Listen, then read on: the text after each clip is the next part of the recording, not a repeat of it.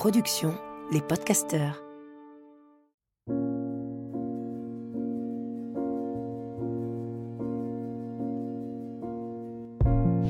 Bienvenue dans Pleine Présence, le podcast qui donne envie d'habiter pleinement l'instant présent. Qu'a-t-on de plus beau à offrir que notre pleine présence au reste du monde? Qu'a-t-on de plus beau à s'offrir à nous-mêmes? Juste quelques instants, être pleinement ici et maintenant, à l'écoute des éléments qui nous entourent, à l'écoute de notre souffle, à l'écoute du soi, à l'écoute de l'autre. Je m'appelle Lily Barbery-Coulon, j'enseigne le Kundalini Yoga et la méditation. Je suis l'autrice de plusieurs livres et j'ai longtemps été journaliste avant de transformer ma vie et de la consacrer au déploiement du soi. Ce nouveau rendez-vous me permet de réunir tout ce qui m'anime, la méditation bien sûr, mais aussi le partage des personnes qui m'inspirent et me donnent envie de me redresser et de me mettre en mouvement au service de ma conscience.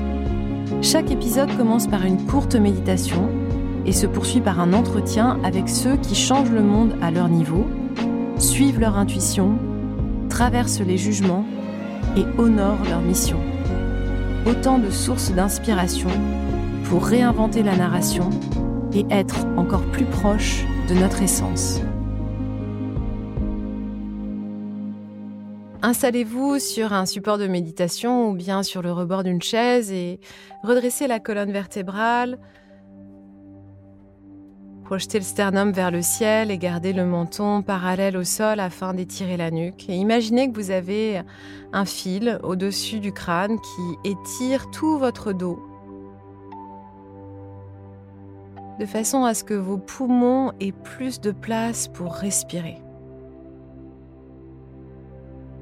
Sentez la colonne qui s'étire et tous vos organes de digestion qui se détendent avec l'espace que vous leur offrez. Et posez votre attention sur le souffle tel qu'il est sans chercher à le changer. Inspirez par le nez, expirez par le nez et notez peut-être la différence de température entre l'air qui entre par vos narines, qui est plus frais, et celui qui sort lorsque vous expirez, un peu plus tiède. Progressivement, allongez le souffle.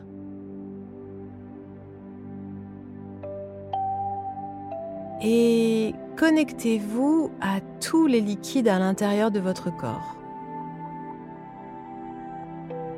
Imaginez le sang, l'eau, tous ces liquides dans lesquels baigne chacune de vos cellules, qui composent plus de la moitié de votre masse corporelle. Du liquide partout, du bout de vos orteils jusqu'au sommet du crâne.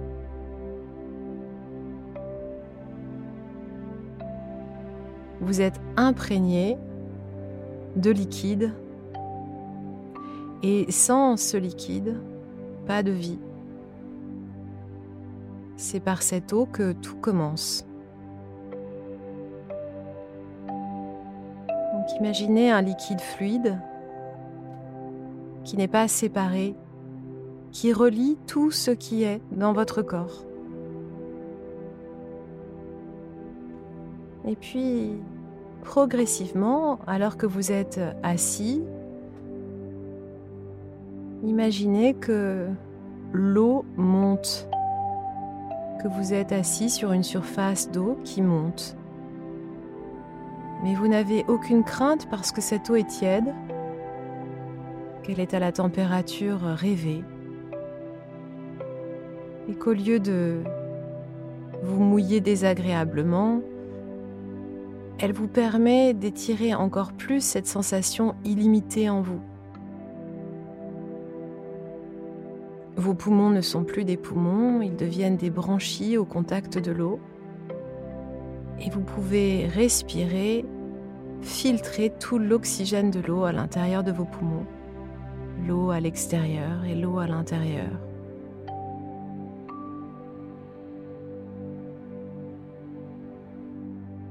Inspirez profondément par le nez.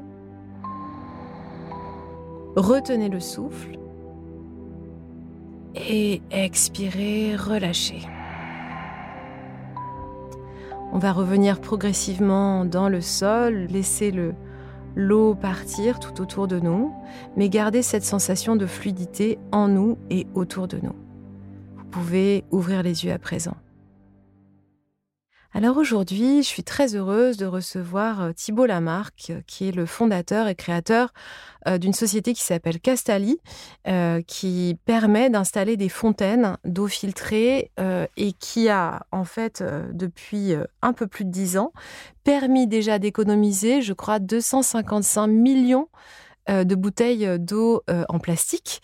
et alors j'ai rencontré Thibault assez récemment, je donnais un cours de yoga à la montagne, euh, dans un séminaire d'entrepreneurs et d'associations euh, qui cherchent à faire mieux pour euh, l'humanité, le climat. Et il y avait quasiment que des femmes inscrites.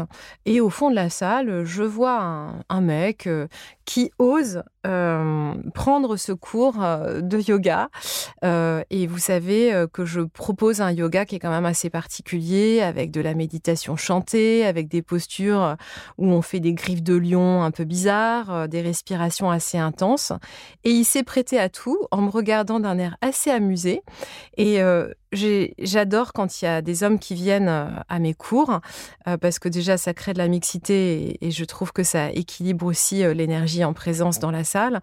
Mais j'adore encore plus quand ils savaient pas du tout où ils allaient et qu'ils sont agréablement surpris.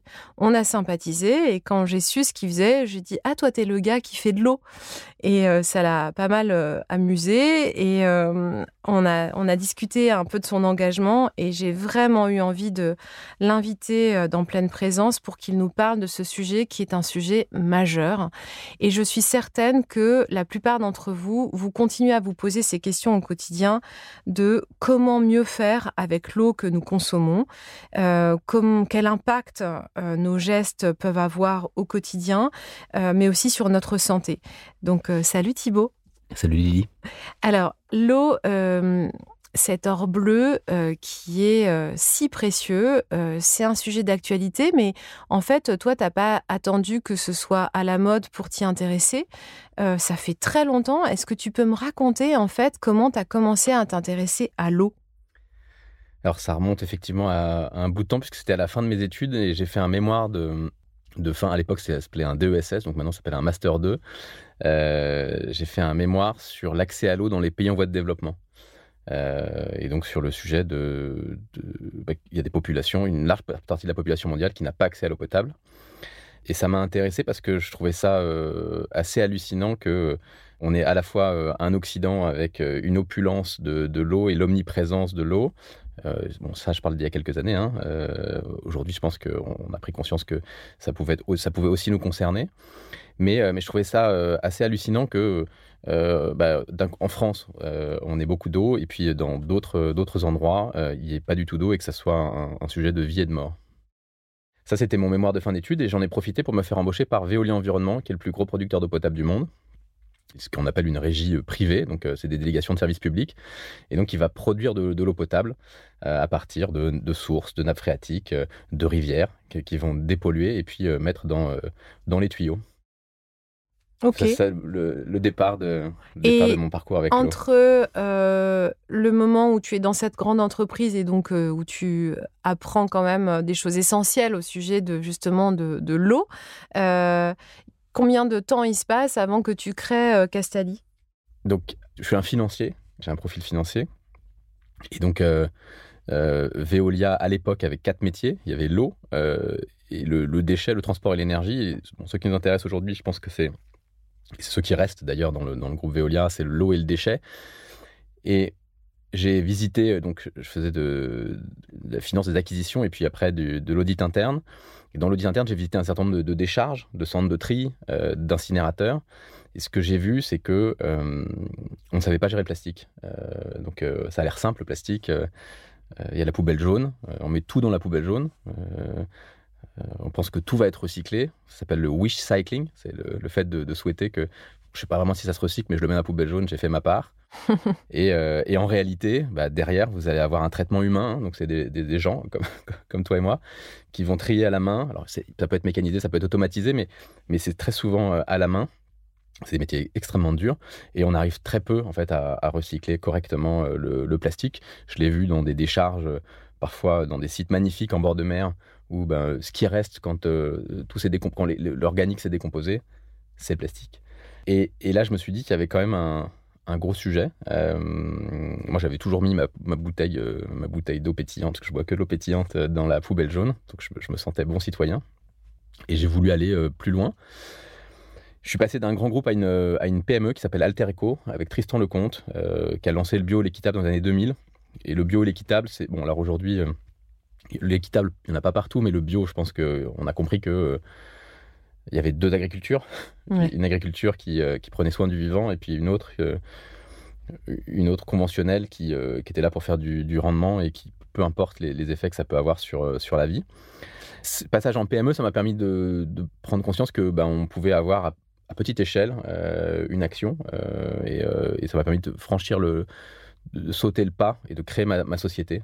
et donc ce que j'ai fait, donc en 2010, j'ai démissionné en me disant, bah voilà, je voudrais faire quelque chose qui euh, permette d'allier euh, à la fois l'eau, qui sera un énorme sujet, euh, et le plastique, le déchet, qui, qui sera aussi un autre sujet. Alors en 2010, le plastique, c'était personne n'en parlait. et l'eau non plus d'ailleurs. Mais, mais je sentais qu'il y avait un besoin, un vrai besoin, il y avait un vrai problème. Et un entrepreneur, qu'est-ce que c'est? C'est quelqu'un qui, qui va sentir les signaux faibles et, puis, et puis en faire des euh, des, solutions. Oui, absolument. Donc du coup, euh, quand tu, tu crées euh, cette société, tu, tu, te dis, bon, il va falloir trouver une solution pour pouvoir proposer de l'eau pétillante, ça c'est quelque chose auquel tu penses tout de suite à ça ou bien plutôt tu te dis bon pourquoi avoir accès à ça par exemple plus pour les entreprises que pour les particuliers? Quels ont été les, les moteurs en fait? Alors j'ai itéré. Euh, je pense que euh, entrepreneur, c'est aussi savoir itérer sur plusieurs marchés et puis bah, voir là où ça prend. Mhm. Donc j'ai testé plusieurs marchés.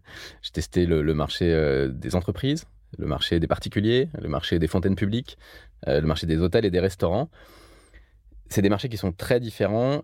J'avais pas énormément de moyens, j'avais quand même un peu d'argent, mais, mais, mais et puis assez vite j'ai été soutenu euh, par des euh, par des business angels, mais mais donc j'ai testé ces différents canaux et puis euh, le particulier c'est très complexe. Ça, les fontaines, une fontaine de qualité ça coûte très cher. toutes mes fontaines sont fabriquées en France, en Italie, bientôt en Espagne, et donc ça a un prix de fabriquer bien. et donc pour le particulier, on n'avait pas, pas craqué le, la solution. C'était en gros du CSP++ et et ça permettait pas d'avoir d'impact, parce que c'est bien de faire euh, trois fontaines, mais, mais, si on veut avoir de l'impact, si on veut voir les 255 millions de bouteilles dont tu parlais, il faut avoir, euh, il faut avoir beaucoup de fontaines. Sur le marché des bureaux, à l'époque, euh, ça n'a ça n'a pas pris parce que parce qu'il y avait déjà des fontaines partout. ce qu'on appelle une fontaine, que ce soit les bonbonnes, vous avez des, des les gros citernes en plastique. Ouais, exactement, ou des petites fontaines noires à côté des toilettes fabriquées en Chine. Et, et donc j'avais pas le bon discours. Et puis, il y a toutes ces fontaines qui coûtent 20 euros par mois, enfin, donc qui coûtent rien en fait, mais qui ne sont pas du tout qualitatives. Et là où ça a bien pris assez vite, c'est euh, dans les, dans les restaurants, dans la bistronomie parisienne. Donc, ça, c'est les années 2010 et c'est vraiment l'essor de la bistronomie. On passait du, du réchauffé au micro-ondes euh, à, euh, à, des chefs, souvent issus de grandes maisons, qui ouvraient leur bistrot. C'est la bistronomie et qui cuisinent maison, qui font des produits frais, des produits saison, des produits bio, enfin organiques qui sont vraiment attachés à la fois euh, aux clients et à la planète. Mmh et, c'est dans ce cadre-là, finalement, que nous, on a trouvé une sorte de niche mmh euh, chez ces entrepreneurs de la restauration euh, et qu'on a, on a bien, bien progressé.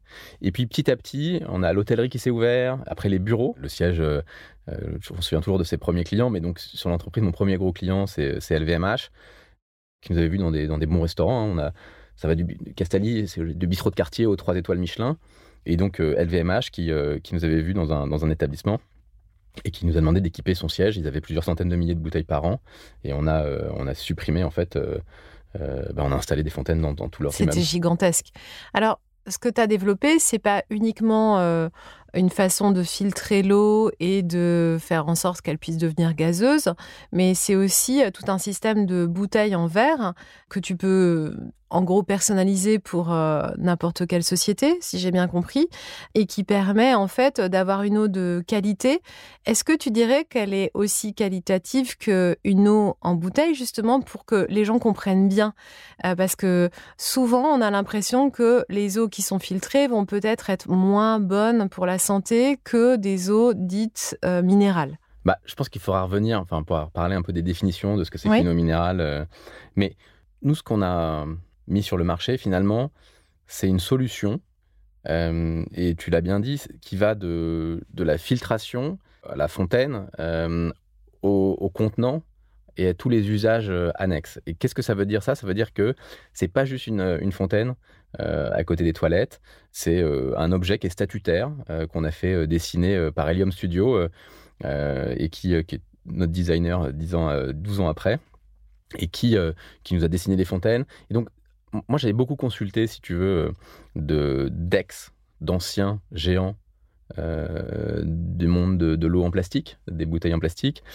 Et ce que j'avais trouvé assez génial, euh, c'est que autour de ces eaux minérales, de ces eaux de source, il y a un marketing assez phénoménal, très fort, en particulier autour de la santé, qui a fait qu'ils ont réussi à, s'imposer. Euh, c'est le seul marché en croissance permanente depuis la Seconde Guerre mondiale. Il y a eu une petite inflexion en 2008, mais c'est un marché qui est le marché de la bouteille en plastique qui est en croissance de, depuis 2008. Si on revient un peu sur l'histoire de, l'eau en bouteille, qu'est-ce que c'est? Dans les années euh, euh, Parce que ça fait très peu de temps qu'on consomme de l'eau en bouteille, en fait. Alors, oui et non. Si, tu avant-guerre, donc avant la Seconde Guerre mondiale, il y avait 300 millions de bouteilles. C'était vendu en pharmacie. La source appartenait souvent aux pharmaciens. C'est les eaux dites ferrugineuses. Et donc, c'était hyper, euh, hyper local, euh, hyper vertueux parce que euh, c'était un médicament vendu dans des bouteilles en verre consignées au nom de la marque du pharmacien. Et, et voilà, c'était vendu sur prescription où on allait voir son, son, son toubib et on avait, on avait ci ou ça et, et c'était là pour nous soigner. Ce qui s'est passé, c'est que après la Seconde Guerre mondiale, avec, il y a eu deux, choses. Il y a eu le déremboursement des, des, cures thermales, l'arrivée de la grande distribution et puis la concentration euh, des, euh, acteurs de l'eau. Et donc on est passé de, petites sources qui appartenaient à des pharmaciens à quelques grandes sources. Aujourd'hui, euh, on parle de... Il y a, y a, trois groupes au niveau de la France, Danone, Nestlé et, Alma, avec un certain nombre de marques que tout le monde connaît. Et, mais assez peu de sources finalement, puisqu'il y a eu une grosse concentration sur les sources, on va dire, les plus, qui étaient capables de tirer, le, de plus de bouteilles possible. Donc, c'est les effets de le passage du médicament au produit de, grande conso, santé, c'est l'arrivée de la grande distribution, c'est les années 60, l'arrivée du plastique, euh, où on passe de bouteilles consignées euh, à des bouteilles jetables, et puis euh, la concentration des, groupes. Et ça de manière assez phénoménale. Aujourd'hui, on parle de 16 milliards de bouteilles à usage unique en France. On se rend pas compte de, de 16 milliards. C'est un truc de dingue. Donc, moi, j'ai pas grandi avec euh, des parents qui achetaient de l'eau en bouteille en plastique. Euh, je suis née en 76 et quand j'étais petite, je me souviens pas avoir vu mes parents acheter de, des bouteilles d'eau en plastique. On buvait de l'eau du robinet, c'était pas du tout une question. En revanche, dans les années 90, quand j'étais adolescente, j'ai commencé à voir des packs d'eau rentrer euh, dans plein de familles. et ça allait, enfin, il y avait toutes les marques qui étaient en jeu et pas simplement pour de l'eau pétillante, mais pour voilà de l'eau plate. Et puis il y avait aussi cette notion euh, pas uniquement de santé, mais de minceur. Donc, euh, il y a eu plein d'eau vendue, en fait, euh, pour faire mincir. Au moment où le marché minceur était en train d'exploser, de, grandir, en tout cas, de, et, du coup, je me suis mise, je me souviens, à boire de l'eau en bouteille, pas du tout pour des raisons, parce qu'un naturopathe m'avait dit de boire de l'eau en bouteille, c'était plutôt pour l'effet et avec cette idée, donc, comme tu le disais tout à l'heure, il y avait un marketing santé qui a très bien fonctionné sur moi. Au point, sur toi. Pas que sur moi, visiblement. Euh, pas que sur moi. D'ailleurs, tu vois, j'étais, euh, j'avais la chance d'être à la montagne euh, il y a peu de temps et j'étais, j'étais vraiment étonnée de voir le nombre de personnes qui, alors qu'on était dans une, tu vois, es dans un tout petit appartement, tout est un peu galère à la montagne quand tu vas passer une semaine, tu es dans un espace assez réduit. Les courses, tu les fais, tu comptes un peu pour tout parce que ça coûte super cher et, et voilà, c'est très, c'est très concentré sur le plan touristique. Et je voyais un nombre de personnes acheter euh, des packs de d'eau minérale. Je me disais, c'est quand même bizarre en fait. Euh, comment on en est arrivé, tu vois, à ce point, à se dire que sur une semaine de ski, alors que tu ne vas pas pouvoir garder ta grande bouteille d'eau avec toi, euh, tu vois, dans la journée parce que c'est trop lourd pour le ski, tu as besoin d'avoir deux packs d'eau, en fait, avec toi. Que tu n'as, on a perdu confiance dans l'eau du robinet au point qu'on pense qu'on est en train de s'empoisonner. Et d'ailleurs, tu m'avais dit une chose quand on était dans le retour de, notre rencontre là dans le train. Tu, m'avais dit, euh, ce qui est dingue, c'est que euh, les gens se soucient énormément de l'eau qu'ils boivent, mais après, quand on voit le reste de leurs courses euh, dans leur frigo, on se rend compte que bah, l'agriculture biologique, euh, c'est pas forcément un sujet, qu'il y a des produits ultra pesticidés qui rentrent dans leur corps, c'est pas un problème. Mais par contre, l'eau, euh, là, ils disent qu'il faut vraiment agir sur ce point. Bah, J'en parlais tout à l'heure. Il y, y, a un sujet de, marketing de, de, l'eau qui a été qui a été extrêmement bien exécuté. Et donc, c'est d'ailleurs très segmenté. Il y a une première. Euh, à l'origine, c'est l'eau minérale, hein, c'était ces fameux médicaments. Et donc, l'eau minérale, qu'est-ce que c'est? Euh, C'est une source. Donc, il y a un seul endroit où, euh, il y a un robinet, hein, parce que je veux dire, une source, c'est rien d'autre qu'un robinet. qui sort de la terre. et, donc, c'est une source avec une, minéralité qui est constante. Donc ça c'est réglementaire. Ça veut dire que elle doit être suffisamment profonde pour ne pas être pour, ne pas que la, minéralité varie suivant les saisons. Elle doit être naturellement potable au sens pas de bactéries dans l'eau. et il y a un certain nombre d'éléments qui ont le droit d'être filtrés. Donc eau minérale, elle est quand même déjà filtrée dans l'usine. Pourquoi? Enfin, On a le droit de filtrer le fer, parce que sinon ça ferait des, des eaux qui seraient marronasse avec la rouille, euh, et donc ce serait pas vendeur. On a le droit de filtrer un certain nombre de polluants, euh, comme le fluor, parce que là, le fluor c'est toxique, et donc il y a certaines eaux minérales qui peuvent être très chargées en fluor, et donc ça on a le droit de, enfin on a le droit, pas moi, les industriels ont le droit de filtrer le fluor. Euh, mais voilà, donc c'est une eau qui est, qui est naturellement potable, avec une minéralité constante, et on a le droit d'enlever quelques polluants. Ensuite, il y a euh, l'eau de source. L'eau de source, ça fait pas très longtemps que ça existe. C'est fin des années 90. Euh, et on en parlait tout à l'heure. Euh, enfin, tu en parlais tout à l'heure. C'est quand tu as, vu justement cette arrivée des bouteilles. Et là, c'est ce qu'on appelle la première guerre de l'eau en bouteille. c'est l'arrivée de, de Crystalline Co. Et Crystalline, c'est un modèle qui est très différent de l'eau minérale. Puisque là, c'est plusieurs sources, c'est plein de sources qui sont réparties en France. Donc c'est un produit mélangé en fait. C'est pas un produit mélangé, c'est euh, chaque bouteille euh, va avoir euh, une source, une unicité de source. Mais on va produire plus près du, consommateur. Ça veut dire qu'il il y a une grosse différence entre un Evian Brest qu'un cristalline Brest, où normalement la cristalline qui est achetée à Brest va être produite, alors je ne connais pas la source, mais localement, plus localement en Bretagne. Et puis ensuite, une sorte de non-marketing. cristalline, je pense que c'est vraiment le, summum du non-marketing, un plastique assez cheap, et surtout un prix hyper agressif. C'est-à-dire qu'une cristalline, ça ne coûte rien. et et ça a marché. ça a marché. Aujourd'hui, Cristalline vend plus de bouteilles d'eau que, tous les autres acteurs. Donc, eau de source, ça veut dire la source la plus près de chez toi ça veut dire la source la plus près de chez toi, et ça veut dire que l'eau, euh, la minéralité de l'eau peut varier en fonction des saisons dans la même source. Donc on n'est pas obligé de garantir la même minéralité Non, exactement. Euh, et pour le coup, là, les normes de potabilité sont strictement les mêmes que sur euh, l'eau du robinet. et donc. Et donc, quel est l'intérêt? Bon, ça, c'est moi qui le dis. Non, donc l'eau est, est, hum, naturellement potable au niveau bactériologique. Ok. Euh, mais euh, on a les mêmes critères de potabilité que euh, si on prend le, donc, les minéraux, on a les mêmes critères de potabilité que, que l'eau du robinet. Ce qui n'est pas le cas pour l'eau minérale. Et enfin, il y a, l'eau du robinet. Oui. Et l'eau du robinet, qu'est-ce que c'est?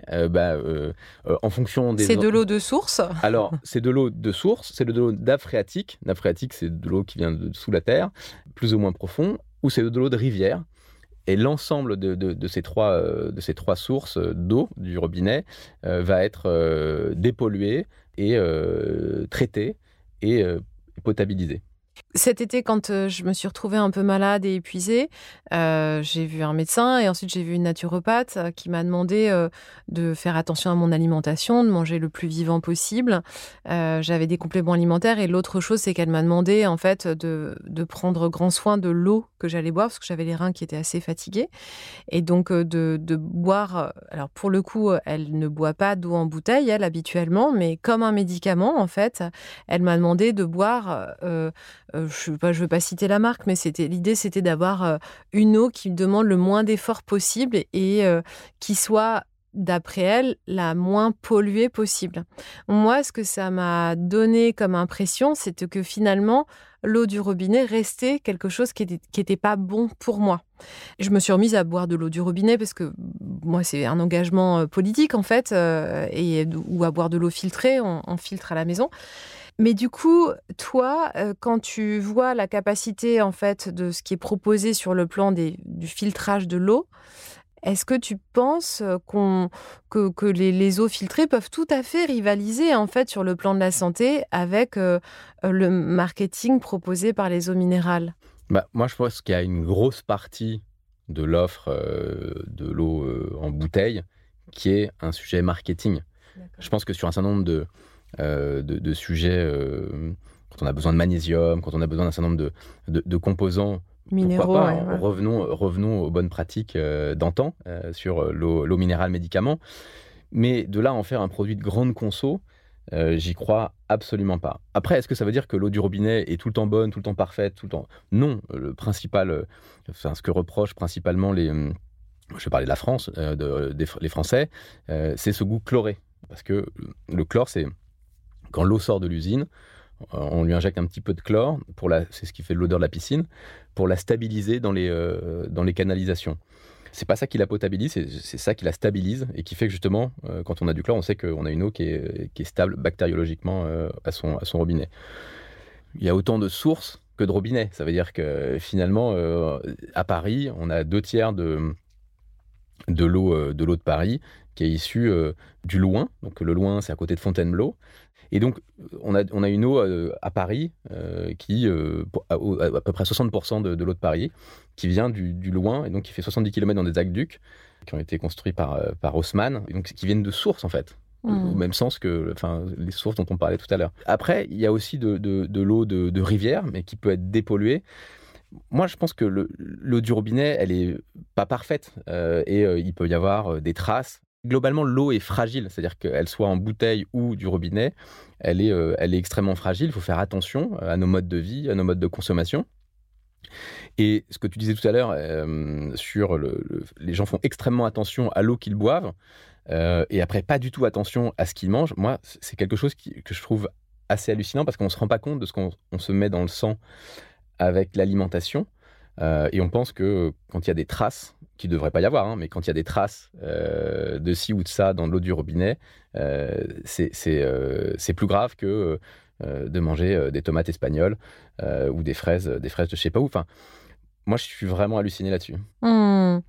Alors, je voudrais qu'on fasse un petit point sur les manières de filtrer l'eau parce que toi, tu t'adresses aux entreprises et euh, nous, euh, particuliers, du coup, euh, le marché s'est beaucoup développé.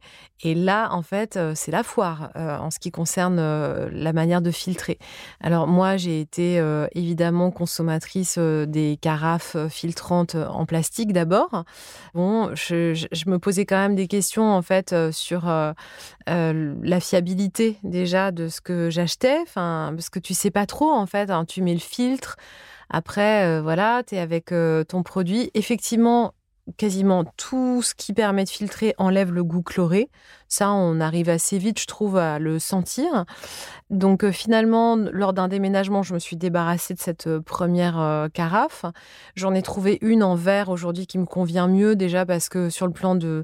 Déjà parce que c'est pas en plastique, mais aussi parce que quand tu la nettoies, il n'y a, y a pas la même imprégnation. En tout cas, tu vois vraiment ce que, ce que, tu, ce que tu fais et et voilà. Mais j'ai aussi eu des bâtons de charbon là que tu trouves un peu dans tous les magasins bio.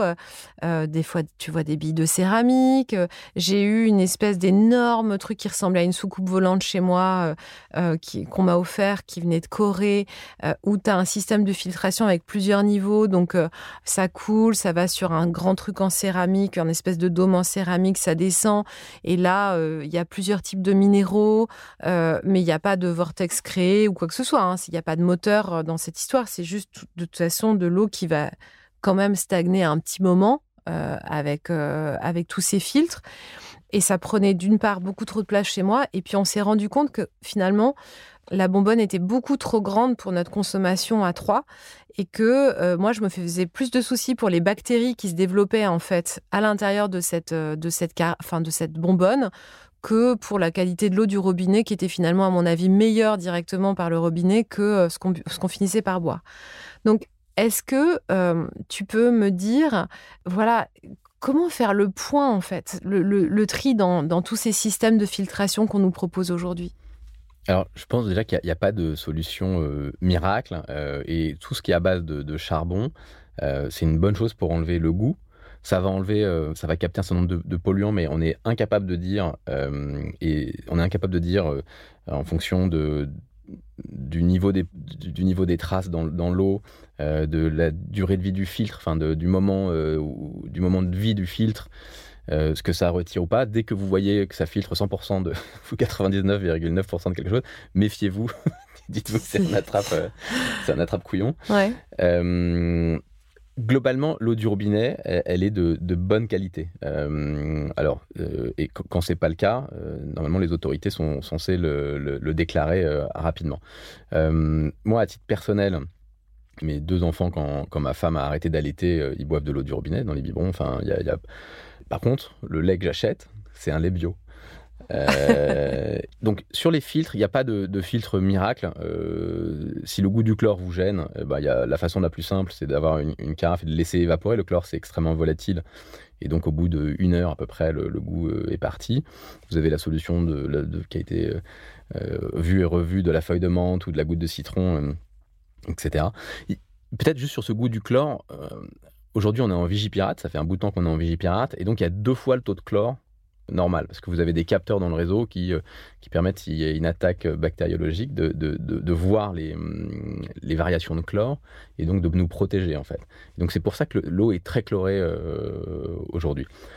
Donc sur le sujet du chlore, et qui est le, qui est, je pense, le principal désagrément de, de, l'eau euh, dans les. Euh, je parle pas d'un petit village reculé où il peut y avoir euh, des pollutions chimiques autour. Oui, il y, a un autre sujet qui est bah, voilà, la pollution chimique, bien sûr. tu vois, si tu, tu vis près d'un champ qui est pesticidé et que les eaux de, de, ce champ se déversent dans la rivière d'à côté, bon. Mais il y a aussi la question, tu sais, des hormones qu'on retrouve dans l'eau, qui sont issues de, de toute la, la concentration euh, chimique euh, qui est prise et qui finit par euh, peut-être perturber en fait le système endocrinien. Donc ça, je sais pas on en a beaucoup parlé en tout cas. Je ne sais pas ce qu'il en est sur ce sujet-là, mais c'était l'une des, des grandes craintes, moi, je vois, qu'on retrouvait en fait chez les questions qui sont posées par les consommateurs. Moi, je pense que c'est un très bon sujet.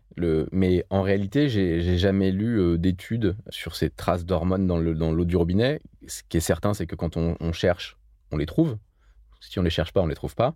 Mais euh, entre euh, boire une eau en bouteille, avec à l'intérieur des microplastiques, qui sont des perturbateurs endocriniens eux-mêmes, et un, contenant à usage unique qui va avoir un impact sur la planète, ou boire une eau du robinet euh, avec des traces, euh, mais, euh, mais qui finalement a un bilan carbone d'enfer et n'a pas d'impact sur le... Oui, le, choix est vite fait. Pour moi, le choix est, vite fait. Mais je, encore une fois, je ne dis pas que l'eau du robinet est parfaite, je dis juste que l'eau, au sens, au sens large, est fragile. Du coup, euh, moi j'ai l'impression que dans ce que tu m'avais dit aussi sur le, autour de l'eau, euh, il y a quand même un sujet autour de, des bactéries que on crée nous-mêmes, euh, tout simplement parce que ces carafes, parfois on change pas suffisamment les filtres souvent, et donc bah, le problème, on va mettre de l'eau du robinet qui n'était pas si mauvaise dans une carafe dont le filtre finalement fonctionne plus ou pas trop, ou peut-être même est un peu sale, et la carafe elle-même qui a besoin en fait d'être consommée rapidement ou d'être mise au frigo, parce que finalement le plus grand danger, quand tu parlais de... C'est très mouvant l'eau et donc on ne peut pas se permettre de la garder trop longtemps sans la boire. Bah, je pense que les carafes, ce qu'il faut, c'est bien respecter euh, le, mode d'emploi. Ce, que, ce, que, fait pas, ce que fait absolument personne. Et surtout, changer les filtres quand il y a besoin de, le changer. Sur les bactéries, il y en a partout. Hein. Là, autour de nous, euh, on, a, on a des bactéries. On est euh, des êtres faits de, bactéries. Donc, en soi, effectivement, dès qu'il n'y a plus de chlore dans l'eau, il, va y avoir de la vie. c'est pas forcément un problème. Mais il y a certaines bactéries qu'on ne veut pas dans l'eau. c'est ça le, sujet. Donc, sur le sujet des, des, carafes, je pense que euh, alors le succès dans les années 2010 euh, euh, des, carafes, c'était bah, le retirer le goût du chlore. mais ce qui est la contradiction, c'est que les gens ne changeaient pas le filtre parce que on peut dépasser la durée de vie du filtre et quand même utiliser la carafe. Et c'est ça qui a, causé quelques, quelques torts. Bien sûr. Donc moi, ma recommandation, c'est si vous avez une carafe, changez les filtres régulièrement, et utilisez le mode d'emploi. C'est la carafe doit être euh, au frigidaire, il y, a, très peu de développement bactérien quand, euh, dans le froid. Les bactéries n'aiment pas ça. Et puis, il faut la laver euh, très régulièrement. Alors là, on a parlé des systèmes de filtration qui sont manuels, enfin voilà, et, du coup, il y a tout un marché qui s'est développé, et je vois bien que sur les réseaux sociaux, euh, mais aussi dans les groupes WhatsApp, euh, euh, tu vois, dans lesquels je suis, c'est une question qui est de plus en plus posée. C'est-à-dire que tu fais des travaux chez toi et tu finis par te dire, alors si tu as les moyens, bien sûr, de te poser cette question, de se dire, bon, bah, est-ce que je vais pas installer, en fait, un système de filtration un peu plus performant qui serait branché directement sur mon robinet et là, en fait, quand tu commences à analyser un tout petit peu les propositions, il y a de tout. Euh, et il y a, je pense, des gens qui profitent largement, en fait, euh, de nos craintes actuelles pour notre santé et pour l'avenir de l'eau, avec euh, des trucs un peu frappadingues qui sont vendus et qui sont absolument pas vérifiables sur le plan scientifique. Je peux pas dire mieux que ça. Donc, je, moi, je suis absolument halluciné de la façon dont on profite de la crédulité des gens et de la peur. Euh, je pense que quand vous regardez euh, tous ces systèmes-là, ce qu'il faut, c'est essayer de, voir la société qu'il y a derrière. Une société euh, qui est toute petite, qui a 1000 euros de capital social et qui, qui, n'existe quasiment pas, bah, elle n'a rien développé du tout. elle n'a pas inventé un filtre qui fait papa-maman. Et en même temps, toi, il y, a, je te, je vais, y a 13 ans, quand tu as commencé, tu étais tout petit et, il fallait bien commencer à un endroit. C'est pas ça du tout que, que, je, que je dis. Je dis pas qu'on peut pas démarrer petit et, finir euh, grand. Je, dis que euh, sur le sérieux, et, le capital social, c'est comme une, une façon de, de voir le, les, on va dire les moyens qu'il y a derrière une, une société. Quelqu'un qui explique qu'il a inventé un filtre euh, il n'a pas un capital social euh, avec un capital social de 500 euros. Ça, ça n'existe pas. Et, tu, m'avais envoyé un ou deux liens, j'avais regardé. Et effectivement, je, pense que euh, le discours est beau, on a envie de l'écouter. C'est comme le wish cycling, j'en parlais tout à l'heure là sur la, sur la poubelle jaune. Tu aimerais que les, bouteilles en plastique disparaissent comme par, par magie, mais ça n'arrive pas. J'aimerais avoir une eau du robinet de, super bonne qualité en achetant un, un système. Voilà, faut se méfier de. Non, mais parce que moi j'ai un peu fouillé avant qu'on se rencontre. Et j'ai trouvé quand même des sites euh, où on te propose euh, euh, des eaux qui ont été bercées par des ondes, qui du coup n'auraient pas la même portée atomique dans le corps. Évidemment, j'ai partagé ça avec quelques copains à moi scientifiques qui ont éclaté de rire, qui m'ont dit non, là, soyons sérieux deux secondes. En fait, évidemment, on peut tout dire, on peut tout écrire, mais ça ne repose pas du tout sur une réalité scientifique. Ça, c'est l'eau dynamisée. Donc, bah, je ne peux pas, encore une fois, je ne peux pas dire mieux que ce que tes copains euh, enfin tes amis euh, t'ont fait comme, comme feedback. Ça, moi, j'en ai beaucoup entendu parler. Euh, et finalement, il n'y a pas de publication scientifique. Après, on peut toujours, avec sa propre gourde, si on a envie d'enrichir et qu'on croit euh, qu'on a la croyance que euh, certaines euh, pierres, certains, tu vois, que de mettre des améthystes au fond de sa carafe vont avoir un effet, on peut toujours le faire. Bah, moi, je pense que c'est une très bonne chose. Et par exemple, on m'a beaucoup parlé de la pierre de Shungit, mais donc moi, je ne dis pas qu'il ne faut pas le faire ou il faut le faire. Je dis juste que je n'ai pas lu de publication scientifique sur le sujet. Ok. En tout cas, ces systèmes, ils sont quand même très chers pour la plupart d'entre eux. Enfin, les systèmes que tu installes chez toi, tu vois. et toi, tu n'as pas de, recommandations autres que de bien vérifier à qui on s'adresse. Est-ce que la société, elle est installée depuis un certain laps de temps? Est-ce qu'elle est sérieuse? On peut regarder quand même assez facilement, effectivement, des informations euh, générales euh, sur la société, euh, de voir comment elle, travaille. Mais en dehors de ça, on n'a pas vraiment, nous, de moyens, quand on ne connaît pas ces sujets, de savoir ce qu'on est en train d'acheter finalement. Ben, c'est pour ça globalement, de, pourquoi filtrer l'eau du robinet euh, Et si on la filtre, et euh, eh ben donc faut, faut le faire euh, avec des sociétés qui ont pignon sur rue. Après, se pose la question de l'eau gazeuse. Donc, toi, tu étais consommateur d'eau gazeuse. Donc, tu as, créé un système pour faire en sorte que tu aies de l'eau gazeuse. Moi, j'en bois pas, donc je, ne me rends pas du tout compte. Alors, je fais partie de la minorité. On est 20% de, de Français à boire de l'eau gazeuse. Ouais, moi j'ai l'impression que vous êtes vachement plus nombreux que ça. Je sais pas, j'ai l'impression que quand on commande à table de l'eau, je suis toujours euh, celle qui dit de l'eau plate, s'il vous plaît. Euh, donc, euh, donc comment Là encore, il y a plein de systèmes différents qui existent, enfin, en tout cas de machines qui permettent de le faire. tu as des, recommandations en fait par rapport à ça? Il y, a, un système très simple qui s'appelle SodaStream, euh, qui, euh, euh, qui coûte une centaine d'euros et qui permet de gazéifier l'eau. et ça, c'est ça, c'est vraiment. je pense que c'est vraiment le plus simple et le moins cher. Après, nous, on vend des machines aux particuliers. Hein. ce marché de CSP dont je te parlais, on en vend, je sais pas, une dizaine par mois. mais ça coûte entre 3 et 4 000 euros. Donc, ce n'est pas un marché du tout de masse, c'est un marché de niche. Euh, et donc, je pense que par rapport à un SodaStream à 100 euros, euh, ben, j'ai envie de dire, le SodaStream, ça permet d'avoir de, de, l'impact euh, à grande échelle sur de l'eau gazeuse. mon, offre pour les particuliers, c'est vraiment un marché de niche en Ile-de-France. Je comprends. J'ai lu, en fait, quand je suis allée regarder un peu tes engagements en fait, dans ta société, que en fait, tu t'es pas du tout arrêté au sujet de l'eau, tu es allé beaucoup plus loin. Là, tu es venu euh, pour ce podcast euh, avec un, petit pot de miel pour moi, euh, que, parce que tu as installé des ruches sur la terrasse de ta DRH. J'adore cette anecdote. Christina, désolée. désolée pour les frelons qui essayent d'attaquer les abeilles de temps en temps. Et puis surtout, euh, ce qui m'a le plus touchée, c'est euh, la partie euh, solidaire, en fait. mais il n'y a pas que ça, en fait. tu as plafonné les revenus des dirigeants. Il y, a vraiment un engagement fort dans la répartition, dans le partage, dans cette idée de faire au mieux, en fait, avec les enjeux humains qui sont les nôtres aujourd'hui je pense que entreprendre, c'est faire de la politique avec un grand P. Euh, en tout cas, c'est comme ça que je le, vois moi. Et donc, euh, je me suis dit finalement, euh, à ma petite échelle de Castali, donc on, doit être 140.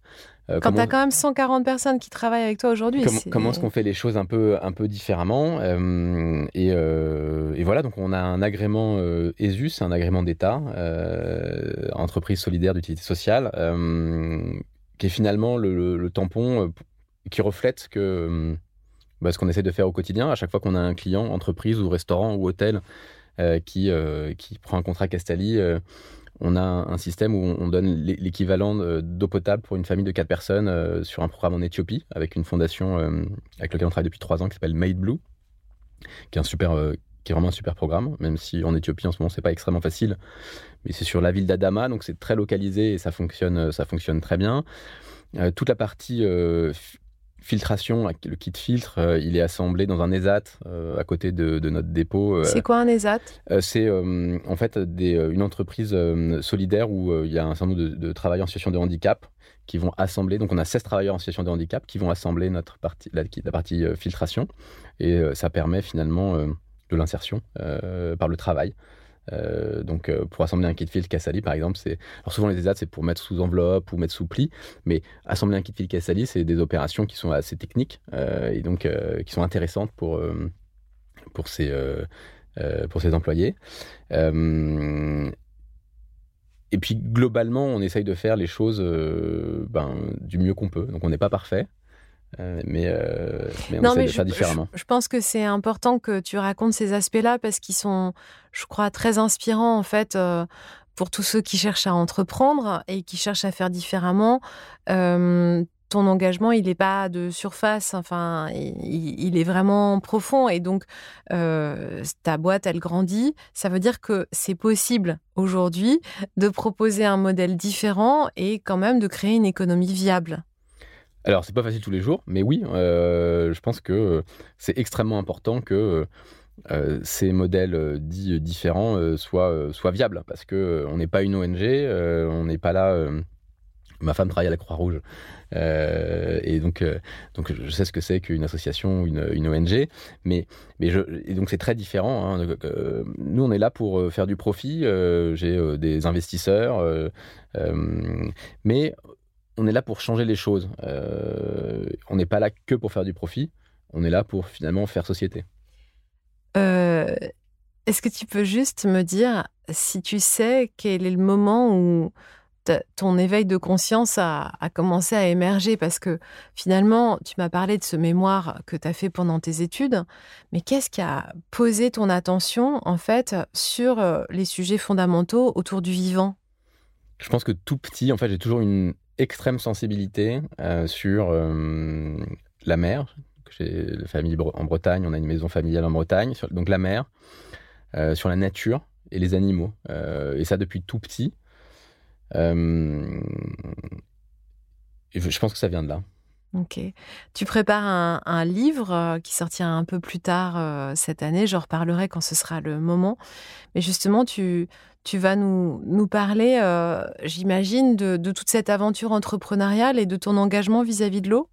Oui, donc c'est à la fois mon parcours d'entrepreneur depuis 12 ans, mais aussi euh, bah, un peu ce qu'on vient de se raconter finalement sur, euh, l'eau euh, pour éclairer le lecteur sur qu'est-ce que c'est qu'une eau minérale, qu'est-ce que c'est qu'une autre source, qu'est-ce que c'est que l'eau du robinet, quels sont les impacts des uns et des autres. Enfin, finalement, assez proche du, contenu du podcast d'aujourd'hui parce que, parce que tu l'as dit toi-même, c'est tellement flou et il y a tellement de, de faux qui circulent euh, que bah, je pense que c'est important de l'écrire. Et puis, ce qu'on voit aussi, c'est que l'eau qui a paru euh, tellement abondante jusqu'à présent, on n'a jamais fait attention euh, à l'eau avant l'été dernier. L'été dernier, on s'est aperçu que finalement, il pouvait y avoir de la sécheresse. là, on, vient de traverser encore. On, on, enregistre début mars. Euh, on enregistre début mars et, euh, on, sait que là, on vient de passer euh, à peu près six semaines sans eau et que c'est une, sécheresse d'hiver absolument phénoménale. C'est la, plus forte depuis les années 60. Donc l'eau, l'eau est un, vrai sujet et, je pense que on a beaucoup parlé et enfin, on a beaucoup parlé du réchauffement climatique, c'est une très bonne chose. On comprend ce que c'est que le carbone, on sait que euh, bah, euh, le transport, l'avion, euh, une alimentation carnée, la voiture, ça a des impacts carbone. le plastique, c'est devenu un sujet, mais, mais on n'a pas encore les solutions, donc on en trouve malheureusement partout. Et l'eau, ben oui, ça fait partie aussi des, des, grands sujets à adresser. Et donc je pense que c'est le bon moment là pour, pour sensibiliser euh, les gens euh, à l'eau. Et euh, il y a ma fille qui pose souvent une question en se disant mais si le réchauffement climatique fait monter le niveau de l'eau, on va bien réussir à trouver un moyen de transformer cette eau de mer en eau potable. C'est un truc qui est envisageable un jour ou pas du tout? On le fait déjà. Hein. si on prend par exemple Israël, il y a une grosse partie de Israël, ils sont très forts pour enfin, donc désalinisation d'eau de mer. Euh, Veolia a euh, une grosse exploitation là-bas. Et puis euh, aussi retraitement des eaux usées et réutilisation des, eaux usées. Donc, mais ça a un coût écologique. Ça veut dire que pour, pour dessaler l'eau de mer, il faut beaucoup d'énergie. Ok. et c'est ça qui est dingue, c'est que finalement, on a quand même des rivières, des sources, et qu'on arrive à, les polluer. et, principalement d'ailleurs, alors c'est l'industrie ou l'agriculture conventionnelle. Euh, parce que qu'est-ce qu'on retrouve dans l'eau du robinet Ces traces de pesticides, euh, c'est des nitrates. Les nitrates, c'est quoi? C'est de l'engrais. Euh, Donc finalement, si on veut une eau plus propre au robinet, il faut d'abord surveiller notre alimentation. Bien sûr, et je pense que notre alimentation, alors sur le bio, le, premier truc, c'est pour vous, mais vous le faites aussi pour les agriculteurs. pour les animaux dans les champs, et puis après pour, pour votre eau vous allez, vous allez voir après. Bon, bah la boucle est bouclée. Je te remercie beaucoup pour ton témoignage. Merci. Merci Lily. J'espère que cet épisode vous a plu, qu'il vous a inspiré. Et vous Comment allez-vous être pleinement présent à vous-même aujourd'hui?